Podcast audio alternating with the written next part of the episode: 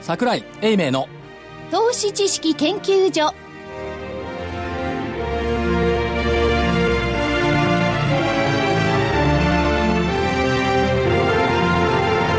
皆さんこんにちはここからは投資知識研究所をお送りいたします所長の桜井英明さんです桜ですちゃんとスタジオにいる桜ですちょっと声小さくないですか今日安かったでしょお疲木れ曜日そうなのよ 安か安かったよ疲れてる原因は正木さんが作ってる俺が毎日毎晩セミナーやってもらうからもう疲れて さいやまだまだ始まったばっかりですよこれからですそうですねええそうですはい正木さんですはよろしくお願いいたしま朝す、木ですよろしくお願いしまそすして福井さんです。え福井ですそよろししくお願いしますてアシスタント内田です。よろしくお願いします。ちなみに木曜日の日経平均株価ははい全場高の5倍安、そうですね、小安く終わりました。一応入れますね。38円飛び7000安、16,936円38銭で終わっています。私、木曜日、ちょうど引け前の時間、商用がありまして、外へ出ておりまして。お茶飲んでただけじゃないのよ、いや、今日は確実にプラスかなと思ってたら、なんでマイナスになったんですかこれね中華ね木曜日の馬況言ってもしょうがないんだけどさ全場高いことが意外高だなと思ったの、うん寄り付きでしょそもそ寄りかもね、らこれねマーケットって本当頭悪いね頭悪い為替110円台入ってるのになんで買われるのと思ってたのそこなんですよね、今日だからひょっとしたらトレンドが変わったのかな と思っちゃったんですよ変わってない。瞬間た多分ね、ニューヨーク高と FOMC 通過で、よりっぱらだって100円以上高が入ってきたから、うおかしくないこれと思って見てたら、途中200円ぐらい高くなったでしょ。 240円だからですよで、いや、でも、為替戻ってこないし、いや、これどうなってんのって言って、昼収録やってて、で、2時ぐらいに見たらマイナスになってるの。やっぱり意外だから合ってんだなと思って。 11円台入ってましやたっからぱりね、自分の感性信じた方がいい ね。相場感っつうのは。ということでマイナスになりました。しかし、はい。消費税はどうなるんでしょうか。だいぶトーンが変わってきましたねい、やース、スティグリッツのおじさんよく言ってくれあたれ、ね。スティグリッツ教授っていうのは、基本的には、あの、ノーベル経済学賞、あれ、伝えられてること違うと思うんですよ。本質的には格差是正を言ってるわけですからね。そう要するに、選教授の流れなんですよ。となってきたら、今回のやつだって、財政の出動だって、やっぱりその財政を物じゃなくてですね、教育とかそっちに使うって主張をしてると思いますよ。なるほどなるほどなるほど、うんうん、だから伝え方がちょっとおかしいと思うな。いやそこだからはい多分ね、割愛してる。割愛してるんですよそもそもだってあの人、あれじゃない、ノーベル賞取った時は貧困そとうそう、の貧格差是正困との格だったんだか差是正らなんですよ。だから、選挙時からずっとね、この方、ノーベル経済学者は大体格差是正とかそういうところの、だから、いいとこだけ取っちゃって、勝手に想像を膨らませて、いや、でも消費税を引き上げるべきではないとは言ってるんでしょうよ、多分ね。で、そおそらく確実に検討するだろうとも言っているんでしょうよ、と思うんですけども、22日がクルーグマンそう、そうここからあのね人は面白いですからね。ですねあのー政治家の言葉って、つなげて読むっていうことが必要だと思うんですけども、はいでつなげて読む中で変化を嗅ぎ取る、こう安倍さんの言葉ってこうずっとお個人的にね私なりに見ていくと、消費税は上げるって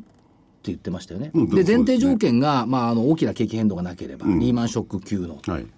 で上げるんだろうねと思うじゃない、途中から2週間3週間前から政治的に判断すると言ってまとすね。変わっちゃう、直近は専門的見地からの分析判断となってきた、これ専門的見地から分析判断するんだったらスティグリッツさんがこう言ってかつあれじゃないあのーブレインの内閣参与が2人ともね、本田さんとか、ほ上げないでむしろ7%にしろって言ってるんだから、専門的見地から分析判断すればおのずと答えは増税中止になるんじゃないのじゃあ、もう一つの答えは、アベノミクス完全破綻ってことですよね。そうなのねそうなんだよ。だからやっぱりごめんね、選挙するっていうのがさ、え。だって、人の道じゃないそうですよね。人の道だよねなんかおかしいですよね。俺たちごまかされてる感じがするのは僕だけでしょうかいや。あの感じじゃないですよ。ごまかされてると思いますよ。ごまかされてますよね。まあいつもね、あの民はごまかされる存在だから。それで例えばね株式市場だったらこれ失礼な話になるけど、ごまかされたふりをしてそこでまあ自分の利益を増やすっていうのも手でしょうけどね、でも基本的にはごまかされてるかどうかを見なければダメですよね、そうですね。まあだけど、非常に良き方向だけどね良き方良き方向には向ね。良き方いやいや向かね。向かってるんだけど、だけどマーケット疑心暗鬼だから、出来高も今日薄いの、また木曜日って。えーとですね、22億700万株。二兆円台には乗ってるうん、2兆2618億円。あ昨日2000億ぐらい増えたんだ。下げると、まあ下げてるからまあそねこそこねということなんでしょうね。でもこれからどうなんでしょうかね、株式市場も。それこそね、スティーリッツ教授じゃないけど、またまた経済は、世界経済も悪くなる、なんて言われちゃだう。けどあれよ、あの日経に載ってるエコノミストなんかさ、1年後に景気が悪くなっている保証はないとか言ってるんですけど、良くなってる保証もない。だから今年の1月言ってた話と、 今になって言ってる話が、ちょっと手のひらをコロッと返したような感じになってるじゃないですか。え1月はまだまだ悪くなる、悪くなるっていう感じで、市場が下がってるのと同じような形でね、そうですよねん悲観論が多かった。まあ、だけど、どっちにしてもこの出来高薄っていうのは、まあ、機関投資家は決算も終えて、動きもなくなって、春休みのロッカー室ですよ。何ですかどういう意味皆さん、高校時代、中学時代あったでしょうん、誰もいないですよ春。休みのロッカー、誰もいないでしょ、ええどうも誰もいない、ガランとしてる。夏休みはみんないるんですけどね。夏休みはみんないるんですけど 夏休みいは昔から春休みだけいないんだ、なあいれで不思議すよとね。それはそうですよ。学年が変わっちゃうんだから ね。だから今は東京株式市場は春休みのロッカー室。おーなるほど。なるほど。これがまたあの、あれ、第1期目じゃなくて始まるんですか何がえ春休みが明けた新ら学期新学期。新学期。新学期はね、今年はね、面白そうよね、新学期ね。面白そう。おうどっちに面白そいや、上に。う上に。だって選挙やるかもしんないんだよ。まあ、それはそうです。セルイン名消えるよ。消えるかね、セルイン名が。消える消えでる。も6月、あれ、イギリスの EU とのええ関係もあるじゃないですか。 6月23でしたそっうけね。そうそう。それで、その後選挙でしょ。選挙ですよ。この辺のところがちょっとポイントになりそうな感じはしてるんだけど、いや、そのポイントなんですけど、ポインそトう逆に出るんじゃないかと思う。逆に出るでも、要するに消費税上げない、総選挙、イギリス EU 離脱しない、しない。うんうん。 ベストシナリオ。ベストシナリオ。中国がなぜか6.6%成長ぐらいになる。なる。 1%、0.1%多くな る。多くなる。なるほど。どうこの楽観論。楽観ですねでもね、これからっていうか今までもそうですけど、やっぱり、お金がもうグローバルに動いちゃってんで、これからの相場、相場の、例えば指数で見るんだったら、グローバルな視点って欠かせないですよね。まあそうそうですね。本当にいやそう日じゃ本ないの国内政治だけで。そうじゃない。もう一つみんな忘れてるんだ。何スマップの S。何それ S。まあ、サウジアラビアとか上海とかさ、シェールとかみんな S なんだけど、そのスマップのって引っかかっちゃって何ですかそれ。まあ、今年の1月からはい今までの相場をね、ええ左右してきた問題、S がだからサウジアラビア、上海ね、うんああシェールね、はい M がマネタリーポリシーね、金利。うんスマああ、そっか。ね、で A はアップルの業績とかね、企業業績ね、P はペトロリアムで原油 SMAP じゃんいいですね。スマップなんです。スマップ。スマップがね、分裂騒動があったから相場は下がった。大体これ言うと、あの、セミナーでみんなお笑いになるんですけど。ただの笑いネタだけですね。でもね、いや、忘れてる S がね、国内に一つあるのよ。何ですかとんがってる S。何ですかそれ。とんがってる S。とんがシャープはおうあ。へあと日にちもない。ないよ、3月31日まであと2週間ですよ。そう。え。ねえ、シャープもどうしたんでしょうかね。東芝みたいにこっそりやっちゃえばよかったのに。 いや、どうしたのじゃないっつうか さ、あれ下手だよね、交渉。下手ですよ、本当に。ねなんであれ産業機構をさ、離れるようなことするかね。いや、あの時にだって産業飛行の方になったら、要するに人員削減等々は避けられないって話何言ってんの本杯行ったって同じじゃん。だってそれはとりどうあしえずて本杯行ったから人員削減がないと思えるわけいいや、とりあえず1本年杯だよは、。一年は平気だろうと思ったんじゃないですか。甘いよ。だから社長もほら、とっとと辞任しちゃったし。うん、そりゃそうなんあ、だけ卑ど。怯だよな、あのやり口。そりゃそうなんだけど、これはね、やっぱちょっと、あんまこれがいるから年初からやっぱり日本株本格的に上を追えないんだよ。うんうん。いろいろ、だから出てくる可能性もありますよいやだかね、らシャープをはじめとしてね。そう、わかんないですよ。わかんないけど、やっぱり月、期末をね、シャープがうまく通過してほしいなっていうのが実は願いで、この S がね、スーパーマンの S になったら相場はすごい変わると思うよ。スーパーマンのエース。スーパーマン対バットマンだってことになるわけだ。スーパーマン対バットマンってなんか朝テレビでやって たのあれ朝やってたよ。やってますよ。うん。どっちが好きえバットマン。バットってあの、小森じゃなくて悪い男の方がいいかもしれないな。まあ、よバットマンはパーティー好きだったのか。パーティー好きなのすいません、私が変なとこすいまはいそせれん。またほら、続けてくださいそうそう、パーティまー。たずれてっちゃうよ。でも。ね、日本の景気はね、実はそんなに悪くはないんじゃないかなっていうのを、企業の現場から、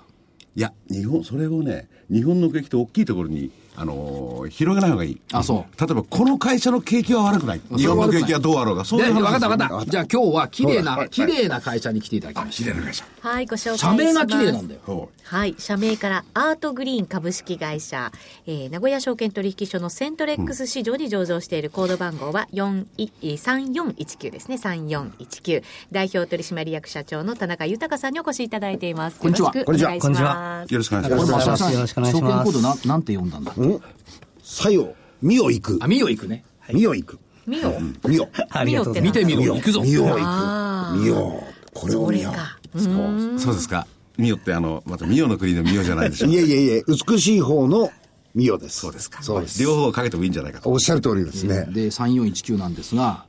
社長、アートグリーン株式会社さん、業用はなんか名前から見るとすっごく綺麗で植物系かなと思うんですが。はい、まさにその通りでございまして、はいえー私どもの修行があの胡蝶蘭という贈答品のですねお花をお扱っておりまして、はいえーまあ、法人贈答用では必ずお祝いと言いますと誰かが偉くなったとかですね上場したとか、えーいう時に必ず流通をされる胡蝶蘭の専門会社でございます。あれ、新規 IPO をされた会社なんか行くと、胡蝶蘭が乱舞してるんですよ。ですね。ずらーっとね、並んでますずね。らーっと並んで、で、我々は、そ、それの、あの、名札によって力関係を見ながら、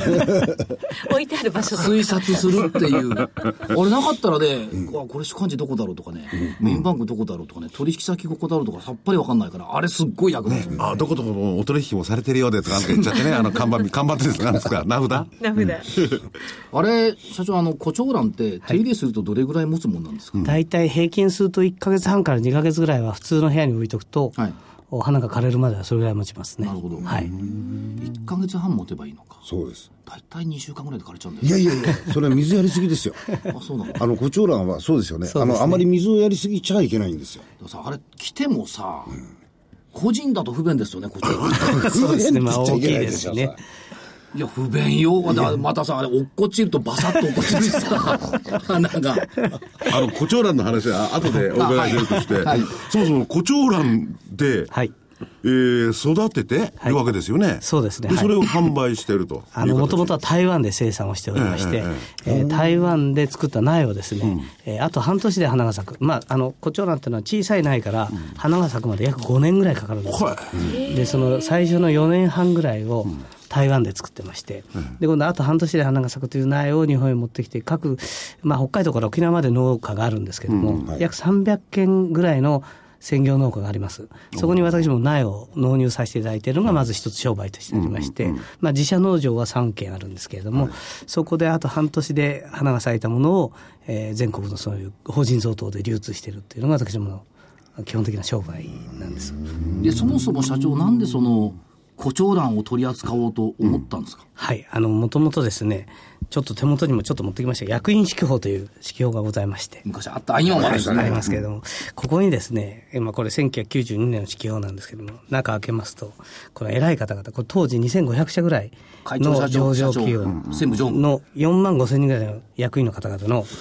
まあ、名前だとか住所だとか出身大学とか載ってるんですけど、ありましたね最後に趣味が載ってるんですね、ここにはいこの趣味の、あ俺正の字書いていきましてですね、世の中を動かしてる人たちの趣味の1位が読書だったんです。はい。これ嘘っぽいんだよで二位が嘘っつうからね。 そうですね。これはゴルフか麻雀じゃないと思うんだ2位がおるんじゃないで、ですか。 2位けど。がゴ当ルフだたっったてる当たってる。はい。で、3位と4位が同じぐらいで園芸と旅行だったんですね。はいそれで1位の読書って、まあ確かに本は偉い人だからみんな読む。はい。はい。で、2位のゴルフってのはもう、私がたまたまゴルフの開発会社に新卒で、あの、いましたので、えーものすごい儲かるのは分かりましたけど、 やっぱり自然を壊してですね、なんか人間だけが楽しむってのは僕すごいなんかあんま違ってるなと思ってました。で、3位の旅行代理店ってあんまり面白いなと思いません でした。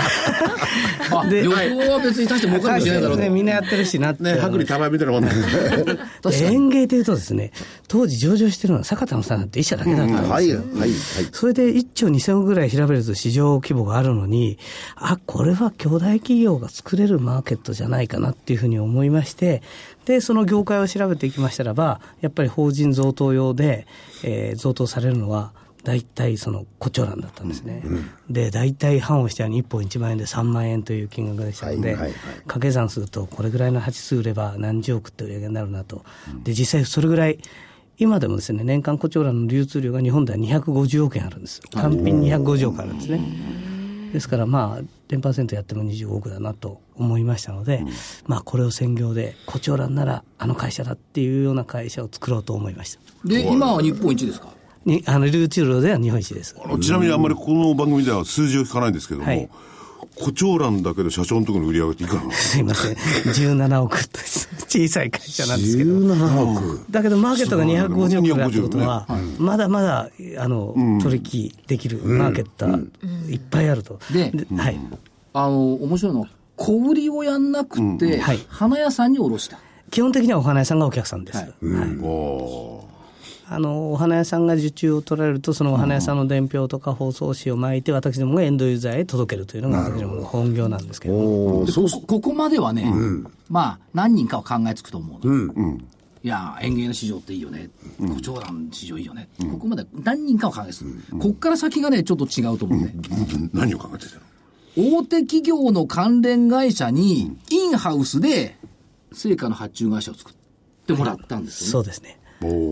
あの大手企業はですね、大体今、3600社ぐらい上場企業がある中で、あの調べると1500社超は関連商事会社を持たれてるんです、つまり例えばあの大手メガバンクさんなんかだと、例えば親会社5万人ぐらいいますので、その方々に保険の代理業をやってみたり、それからあの各支店にベンダーと組んで、自動販売機を置いて、えーそこでマージンをもらったり、まあ、簡単に言うと、がん保険なんてアフラックって5万人の方が大体保険入りますので、そこでマージンもらったりということで、そういうこういろんなファシリティの部分をあ扱ってる商事関連子会社っていうのを皆さん持ってらっしゃって、特に金融系は必ずあります。すごく必ずあります、でそこの商材の一つとして花を扱っていただいてですね親会社とかグループ会社が年間使おうお祝いだお葬式だというお花を、そこが窓口になって受注をしていただいてあとは全部うちがあのエンドユーザーに届ける作業をして、まあ、無店舗でノーリスクの花屋さんがそこでポッとできるというだからその関連会社にとってみれば、まあ、もともと、親会社の下にい て、なんかこう、いい思いをしてる会社なんですが、それがまた一つ増えちゃった感じ商材が一つ増えるんでですすねよね。で、その中でも1億円以上ね、あのーそういうもものを使ってる会社って結構たくさんあるんですあね。ります金融機関とかですね、製薬メーカーとかっていうのはかなりお花を使うんですね、先生の誕生日だとか、先生のお子さんの誕生日とかいうことでかなり使われています、かっこいいですから、綺麗ですからね。はい、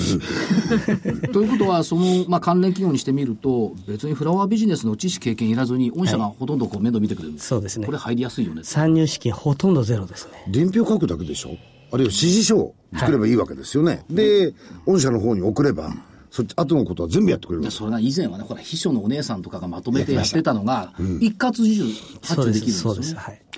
ここはね、考えつく人あんまりいないいとや思う。でもそれを考えつく人はいないけれどまず最初に僕が興味を持ったのは最初にゴルフ場の開発会社にはいお勤めだった、 はいその時から虎視眈々とこの自分で起業しようってことを考えてそらっのしゃるん時でじすゃかない。変わっています。小学生の時から社長になると。なんだ、小学生だ。そんなね、ゴルフ場じゃない。小学生の時から社長になると決めていた。で、就職したのは企業資金を貯めるため。ほで、業種が、ここが面白い。業種は当初未定でしたっていう。うでもこれねあの役員指揮っていうんですかそれを見てこう調べるっていうのはやっぱり目の付けどころが花から違うよこれそうだね。えなんで社長になりたかったんですか社長だから だよあの小学校の時は私すごくいじめられっ子でですね、あの非常にあの勉強もできませんでしたし、えーあのススポーツもできなかったんですね。で、あの、まあ、バスケットでドリブルやると剥離骨折しちゃ うし、っていうような子供だったので。よし頭を使って、はい経営して、もトうップになろ絶うと。対社長になって、ええそのクラス会にベンズでも乗り付けていかないおーと、仕返しができないと思ったんですそれ社長、司会者はもうできたんですよい。や、してません。もう興味、ク ラス会に行く興味がなくなり興ま味しがあたっ。た。経営の方が面白いです。そうですね。はいで、どうですか、種の販売もやってます、校長。はい、あの、種とか、あの、苗種をで苗すでね。すね。はい、そうですね。これは、どういう事業になってるんですえかこれはあの台湾ではい私どもが生産した苗を全国のけコチョウランの専業農家さんに素材としてあの販売をさせていただきます、で私どもの苗を買っていただいた農家の方が花を咲かせるとグレード分けをして私どもが仕入れをして先ほどのような流通に流しているということで、まあ、実はあのエンドユーザーへあの納品する量もすごく持ってるもんですから、農家さんとしてはうちの苗を買うと花を咲かせればアートグリーンが買い取ってくれるという入り口と出口を持っているので非常に私どもの苗の販売もどんどんどんどん広がっているという状態になって今農業ってはい出口のところをどうするの作ったはいいけど売れるの売れないのっていうのが一番のポイントじゃないですすごか、くここが問題でして、このこれを6次産業化と今言っていますけれども、つまり自分たちの力で売ることができるっていう農家さんがなかなかいないので、私どもがそこの25年間の間にその流通量を持ってきたもんですから、本当は自社で農場をするといいんでしょうけども、そういうふうに困った農家の方と組んで、農業生産の責任は農家の方がやっていただいて、経営責任は私どもがやるという、コラボ型の6次産業化を達成できてるんですね。ですから、今までは農家の方はやっぱり JA に行ったり、いろんな金融機関にお金を借りに行くのは得意じゃないんだけど、やっとくさネクタイを締めていくんだけど、そういうことは全部アートグリーンが代わりでやりますと。なので、電気代から何から全部私どもが払うんで、もういいものを作ることだけに専念してくださいと。で、いいものできなかったら払いませんよということで、あ筋通ってますよねはい。向こうの農家さんもや分かりやすいですよねそうですいいもの得意分野を作れば分担しますからうんはいで今彼らの悩みっていいものを作っても高く売れないねそうですですよね、はいでいいものを作れば高く売れるよってそうですいうシステムになってるんでえすよえ、ね、買い取りますから。これ社長胡蝶蘭以外でできないんですかみかんとかりんごとかいやいや、 あの、いろんなものでできると思いいろんなものま。ですできはますい。ねあの、本当に、あの、花で言うといろんなものでできるんです。ですから私もあの将来的にはシンクタンクになりたくてですね、はいもうあの花のことであれば何か参入したいと、花の事業に参入したいときにアートグリーンに聞くと全部答えがあるとはいいうような会社にししたいと思ってるんですね。それじゃあ、あの、胡蝶蘭はね、えー、250億って言ってましたけど、はい花全体だとどのぐらいなんですか、これ。 1兆2000億ぐらいの。そんなありますかはい。はでも1兆2000億ってすごい市場規模が小さくてですね、まああの、伊藤忠商事とかそういう総合商社が1社12兆円ぐらいありますからですね。まあトヨタも日中近くぐらいですからそうですねいでもそのとんでもないものあっちは扱ってますからね。はい花ですからね。だからまあビッグカンパニーは無理ですけども、まあグレートカンパニーにはなれるかなと思って頑張ってます。で、まあ、農業のところもやってきた、で自社生産できて11農場え、今あの、三農場自社の三農場ははいい。ということでいくとどんどんどんどんあの拡大はしてきてるということで今社長おっしゃった園芸のシンクタンク、はい。前は前はつか総合園芸商社ってはいいう響きと、はい今社長おっしゃった園芸のシンクタンクっていう響きと、どっちのウェイトが高いんですかえっ、と、これからはやっぱり総合研究所ですね。研究所、ええはい、それはどういうことをイメージすればいいですかえー、と例えば異業種でですね、まあ、私どもが今やってる大手企業とコラボさせていただいているのは、あの、コチョウランの農場を作ってもらって、そこに障害者雇用を、特例子会社で障害者雇用をしていただいて、ただそこで農業生産の指導だとか、あ苗の導入であるとか、どこへ販売するだとかっていうのを指導を全部私どもがやらせていただいて、もうそこで障害者の方々に雇用が創出しながらも、えー黒字化させられる農業生産をやれてるんですね。ですからこういうことで言うと、これから異業種が農業に参入したいということを、まあ農業生産すごく流行ってるもんですから、農業生産したいということなんですけど、必ずや赤字なんですよ、皆さん。えーなのでアートグリーンと組めば必ず黒字化できるというような企業にしていきたいと思ってるんですね。ああ確かにこのね、えー障害者の方たちを使って使ってってんですが、一緒に働いて、はい農業とか増えてますけどねそうですねやっぱりその出口、はい栄養とかそういうのは難しいらしいですからねそうです、そうです。もう作るのはできるんですけど、なかなか売るっていうのが難しいもんですから。でもやっぱりあの、医者やらせていただいてる会社は、その、もともと温室が立ってて、いろんなものを作ってたんですけど、障害者の雇用は達成できてるんですけど、いつまでたってもその農場としては赤字だったんですね。で、私どもが添削したら、どっかの会社じゃないですけど、コミットしますよと。数字をコミットしますというふうに言ったらば、まあ、綺麗に校長欄に添削していただいて、2年で、あの、黒字転換できたんですね。で、そうすると、あの、障害者の、あの、保護者の方からすると、太陽の日の下で健康的な仕事をやらせてもらいながら、生き生きワクワクした仕事をうちの子供がしてるという CSR にも、ものすごいつながるんです。ですから、ちょっとソーシャルビジネス的なことも、達成できてるんです。そうすると、例えば、まあ今、障害者の方のお話ですけども、あの、あちゃこちゃにこうあるじゃないですか、限界集落っていうのはそう、あすごくそう。限界集落の復活のために、はいまあ、こういった農業とかをはい活用できる道もあるってあります。あの、今、たまたま福島県でこの話が、あの、こう浮上しているところがありまして、はいえーこれは、あの、口に入るもんだと、まあ、線量はそんなに高くないないので、なんでもないんですけども、やっぱり冬冬以外でなかなか売れないと。なので、胡蝶蘭を作りましょうということで、それを今、計画を進めているところでして、復興事業にもなるというふうに思ってそまうす。すると、まあ、お花を胡蝶蘭を作るということで、若者も帰ってくる。はい、そうですね。高齢化した村がはい、活気化、活性化するそうことでが。す。で、いる高齢者も仕事ができます。そうですよね。はい日本復活、足元から。社長いろいろなこと考えていや、る考えてます。それだけだこれね、もっとすごいの、これ。えっとね、さっきちょっとお話ししました。胡蝶蘭って、会社に行くと、例えば新規 IPO した会社なんか行くと、なんとか証券とか、なんとか銀行とかあるじゃないですか。入ってるじゃない、看板が。あれって、出す方はいいけど、客にとってさ、なんなんか見せたくないもんでもあるじゃない。で、抜いちゃう人も多いですよね。そうですね。はいそ。したらね、今すごいのがあるのよ。化粧欄。何ですかそれえ胡蝶蘭の花の中にはい、会社のマークだとか、入ってんのよ。これ花びらに印刷するんですかこれ写あ真有名のな型でですね、まあ、女性がつけるファンデーションみたいなものを油のきしたものを作りまして、これは製法特許を取ったんですけれども、胡蝶蘭の花びらというのは真っ白いキャンバスみたいなものなんですね。ここにあの企業のロゴマークを入れたり、いろんなものをここにあの染色をしまして、えー花が枯れるまでその会社のロゴはずーっとそこに残り続ける と。例えば、例えばですよ、例えばよ。例えば野村証券とかしたじゃん。社証ってヘトヘト取ってことじゃん。ヘトヘトって。だから、胡蝶蘭にヘトヘトって入る。まあ、これ野村から来たってみんなわかるよね。あんまり粋じゃないですかじゃないですね。いや、だけど さ、名札抜かれちゃう、なんとか頭取って抜かれちゃうからさ、社証を入れるとかね。まあ、あんまり字を書いたりするというよりも、あの模様を書くとものすごい綺麗なんですなよ。んか企業とかも載ってますそうなんです。あの もみじとかね。はい。これは花びらには別にあの影響がないものを、あの、コスメメーカーと開発したんです。今写真拝見してる新種の蘭かと思ってますよね。なんかね 中にはこういうふうに咲くのっていう方がいいや、だらっかしゃらるんこ です。ういや、最初これ拝見した時に、社長これあれ、あの、種苗から育てるんですよ。 いや、違うんですよって話。普通の方はそう考えないと思うんですよねそう い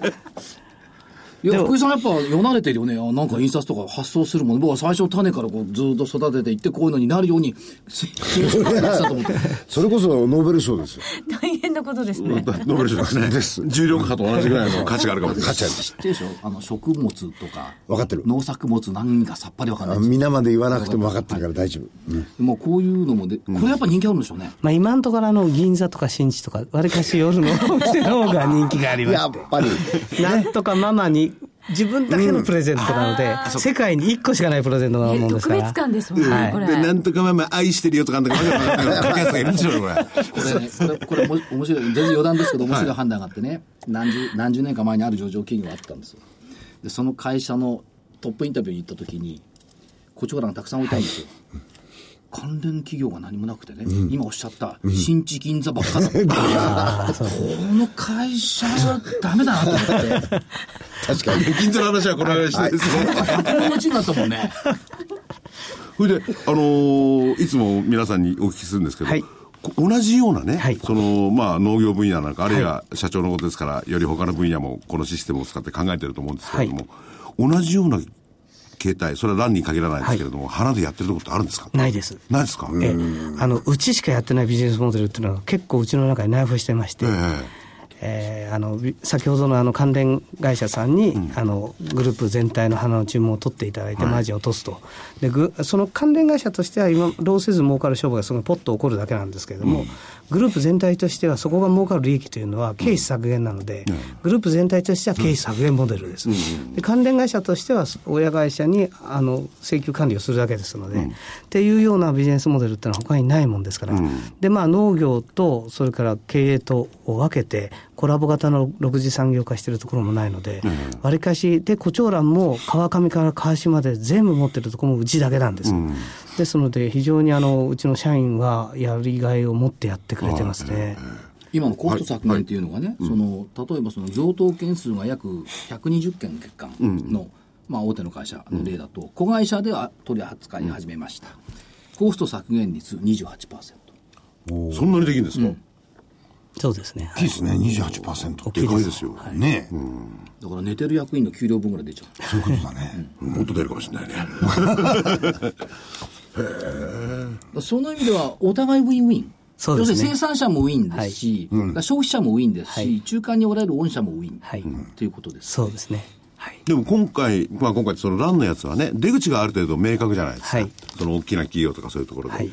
それに乗せられるっていうのは結構他のものもいっぱい想定はできるんですかあ、それはものすごいあると思います。これはもうへ変な話ですけど、花だけじゃなくて、いろんなものがその流通に乗っけられると思いますけども、まあ私どもはほ本業からちょっとずれる気がないので、あはいあの、このビジネスモデルでいろんな関連会社さんに、労せず儲かる商売をやりませんかという提案で、あの、全国の、あの、関連会社さんに講座を持っていこうと思ってますけれども、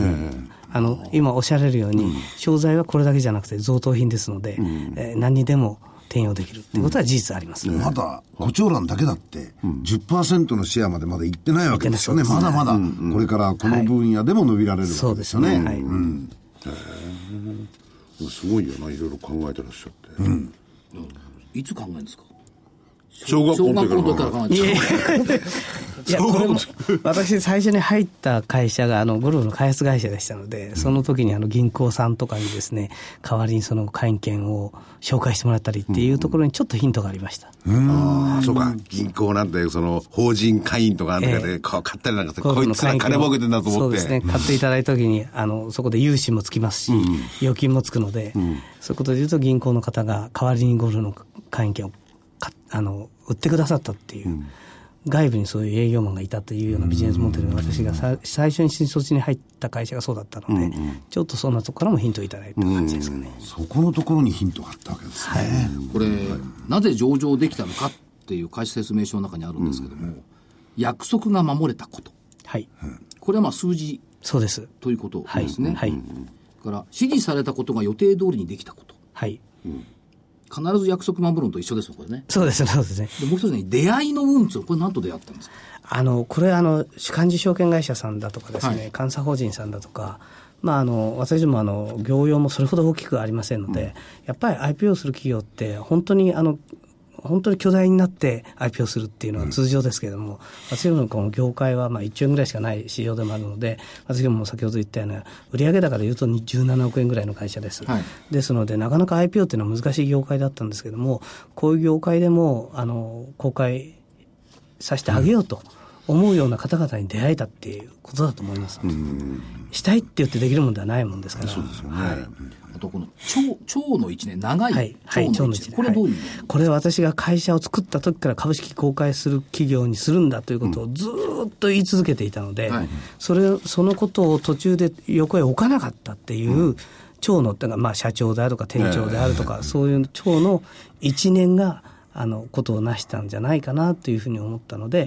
あのちょっとご説明するときにはそのゆ夢は目の前から逃げてなくて、はいそこにずっとあり続けるけど横に逃げるのは自分が年取っちゃったとか、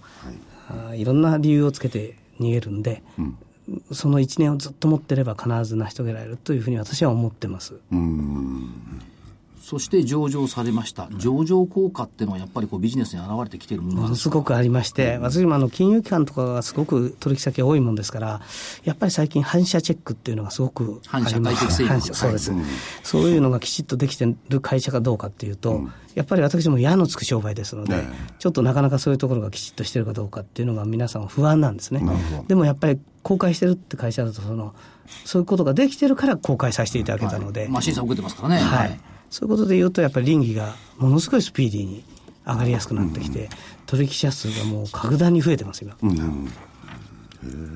これから当然セントレックス、はいえー以外のところも上場お考えなわけですよね、はい、時価総額で、ちょっと私どもあの卸売会社ですので、PR もちょっと8倍ぐらいでしたので、えー利益からいくと、あの時価総額で10億足りませんでしたので、えー名古屋のセントレックス市場であの上げさせていただきました。ですので、ね、名古屋証券取引所さんには大変感謝しておりますけれども、え5年以内にですね、えー市場をもう少し上の市場に生かしていただきたいと。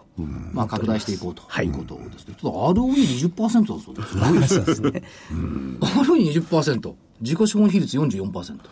で、在庫が極端なこと言うと持たない。いや、ほとんどあの、ある意味ですねえー普通の小売店のお花屋さんってロス率38%ぐらいあるんですけどそのぐらいあるあるはずですよねあのお花は私ども 0. 何パーセント。ですよねほとんどないです。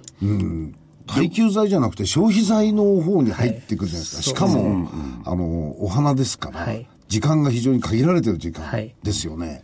だからそうなると、ロス率が低いっていうのはすごいですね。でもロス率低いってそれは名目上であって、社長のところがいろいろその農家さんに出すわけですもんね、はいそういう意味ではコストはえらくかかると思うんだなそれはまあそうですね。うんまあ、私もあの小売りじゃないもんですから、必要なものしか在庫しておきませんし、うんうん在庫はね例えばあの東京の在庫室なんかでもやっぱり、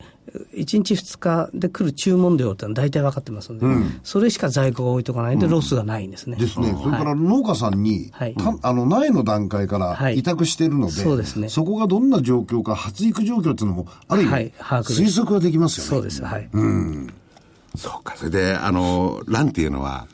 あれ四季関係ないんですよねそうです。今、コチョウランはそでうすなねん、だあれが12ヶ月温室を建てれば、もうこれだけ作ろうと思うと、大体工業製品のように作れるようになった植物なんです。ね。桜なんてもうこれからの時期一発ですからね そうですね。 あれは新商婚芸だから売商売にならないねあれ一年中ですからね、これは。ね、一年中ですよね。うんいいところに本当目をつけるんだよ。そうですね。ねで化粧欄化粧欄ね。これねずーっと頭にあるのは化粧欄お、お、お気に入りみたいですね。だって見たことお、ない奥さんに一つ送ったらどうですかいやーでも6 何万こ円う、もなんそうとだかよだこれよとかとか言って。化粧欄5本立ち6万円だからね5本立ち6万円。そうですね。 2本立ち2万4千円はい。やっぱり一つ作るのに、あの、1時間以上、やっぱり、あの、染色すなるるほどもんですから、なるほどはいは絵画を描くように大変なんですね。で、い一輪でもミスると一本ダメですから。ですねはい。はものすごい技術者が一個一個手作りで作りますので。制作工程は企業秘密なのでご覧いただくことはできません、職人たちが一生懸命手作業でお化粧をしておりますここにミソがあるんですねね。い。なるほどね。すごいな。で、えー今後の方向としては、えっ、と洋蘭鉢物マーケットの中の企業向け贈答市場のナンバーワン、はい。これを目指していくとはい、そうですと。ころそれからまあ上場で得た信用力を武器にしてフラワービジネスを支援事業を強化する、はいこれもさっきおっしゃっていただきました、はい。からアグリカルチャービジネス再生支援事業を第二の事業の柱に育成する、はい。これは時間かかりそうですか意外と早そうですかいや、そうでもないです。あの、企業が、あの、障害者雇用とかっていうのは、これからもうどんどん推進していかなきゃいけない中で、はいえーそういうニーズっていうのは高まってくると思いますので、非常に、あの、健康的な仕事をですね、提供するということでいうと、やっぱり工業製品のようにできるようになってるということが肝でして、ですので、あの、異業種が参入しても、わりかし黒字を作りやすい商材なので、各県1県ぐらいずつはそういうことがあってもいいなと思っていますので、まだまだこれから各県で、でまあ、地方創生も含めてですね、雇用創出もできるもんですから、えー地方に温室をどんどん作っていきたいと思っています。これ TPP、まあそれね、はいえーアメリカの動向次第どうなるかわかんないですけど、はいそれに向けてもこういう、あの、ビジネスとしてのアグリカルチャーっていうのは重必要ですよね。そうですね。これあれですかあの胡蝶蘭ってあの季節性とかあるんですかそ要するにその需要と供給は別こにれはしてですね、あの、まあ一番4月の一日とか、あの、株主総会前後とかですね、はい4月移動の事業、はい時期がものすごく多いです。あとは叙勲ですね、春と秋の報奨、蘭樹報奨だ、四樹報奨だ、そういう時とか。まあでも一年中ありますけど、大体8月は、なんか1ヶ月お休みな感じなので、あの、あんまりこう需要はないですけども、他は、あの、一年中やっぱりそういう贈答品は、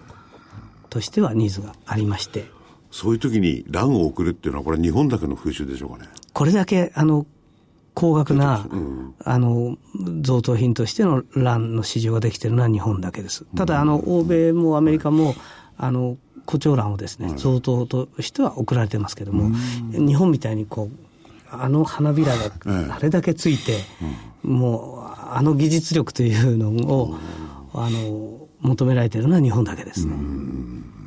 社長にとって胡蝶蘭っていうのは何なんでしょうか、いやどんなやっぱ意り味を持ってるんでしょうかやっぱりいろんなものを伝えるものですね。伝えるもの、えーあの安いものではないので、はい本当にお礼の気持ちであるとか、えーいうものをあの胡蝶蘭に乗せてあの自分の今の気持ちを人に伝えるものなので、んはい非常に大切なものだと思っています、でもらった人が嫌だと思う人は誰もいないものですから、で、高いものもらったなということなので、今あのコチョウランっていうものだけでもかなりのブランドができていて、コチョ大体コチョウランを送っとけば、いいだろうという法人の喜ばれるだろうとじゃあそれは百貨店の包装紙なのか何なのかっていう差があるだけで、ええやっぱりそういうブランド力がもうすでにある商品ですので、それはそうですね、胡蝶蘭を送っとけば、秘書の人たちも、まあ、社長からこれは怒られないで済むだろう、はい文句は絶対バレないだろう、はい喜ばれるだろう、これは永遠に続く心理なんでしょうね。そうですね、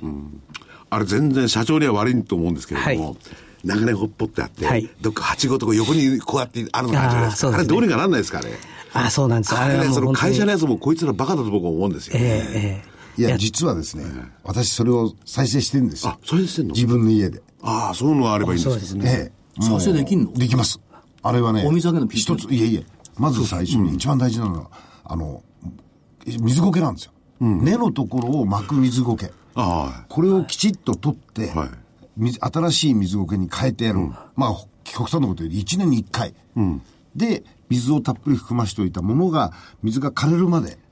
置いといて、であとは室温ですよね室温を一定の温度に保つそれから光の量、これをやるとです ね素晴らしいですねなんかどうぞいやだからこれからの戦略の第4の戦略に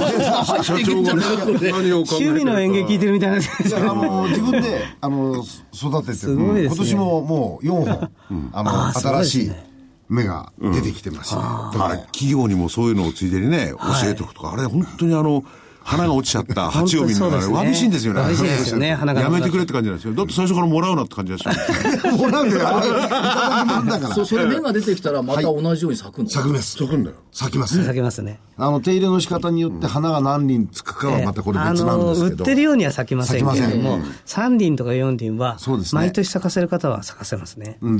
カトレアとね、シンピジウムとねはい、コチョウラあン。すこごいれですねはできますね。いや正木さんはですね、はいゴルフとか行くとですね、ええ奥の方行っていろんな食物、タケノコとかこう取っ食てべられるものを中心に持ってくん だろう。そこまで蘭まで詳しいと思うね3人いると1人ぐらいこういう趣味の方がいるっていうことなんそういでうことですね大マーケットなんですよ大マーケットはい。なるほ でど。さらに鶏とかキジとか食べられそうな鳥を見つけるんですよもう捕まえるわけにいかないですけど。本当よく見つけるよね迷彩色なのにそうですね。名産者だからああいうね、生きてる花なんていうのはいつまでも大事にしてほしいですよね。はいね。だからやっぱり蘭一つで世界が変わる、はいで社長はもう蘭一つで世界変わった人はいですよね、でその他の方々も蘭一つで世界が変わる人がこれからどんどん出てくるんだとはいいうことですよね、うんますますですね。大きくなっていただいて、ありがとうございますまだまだマーケットはありますから。ね、い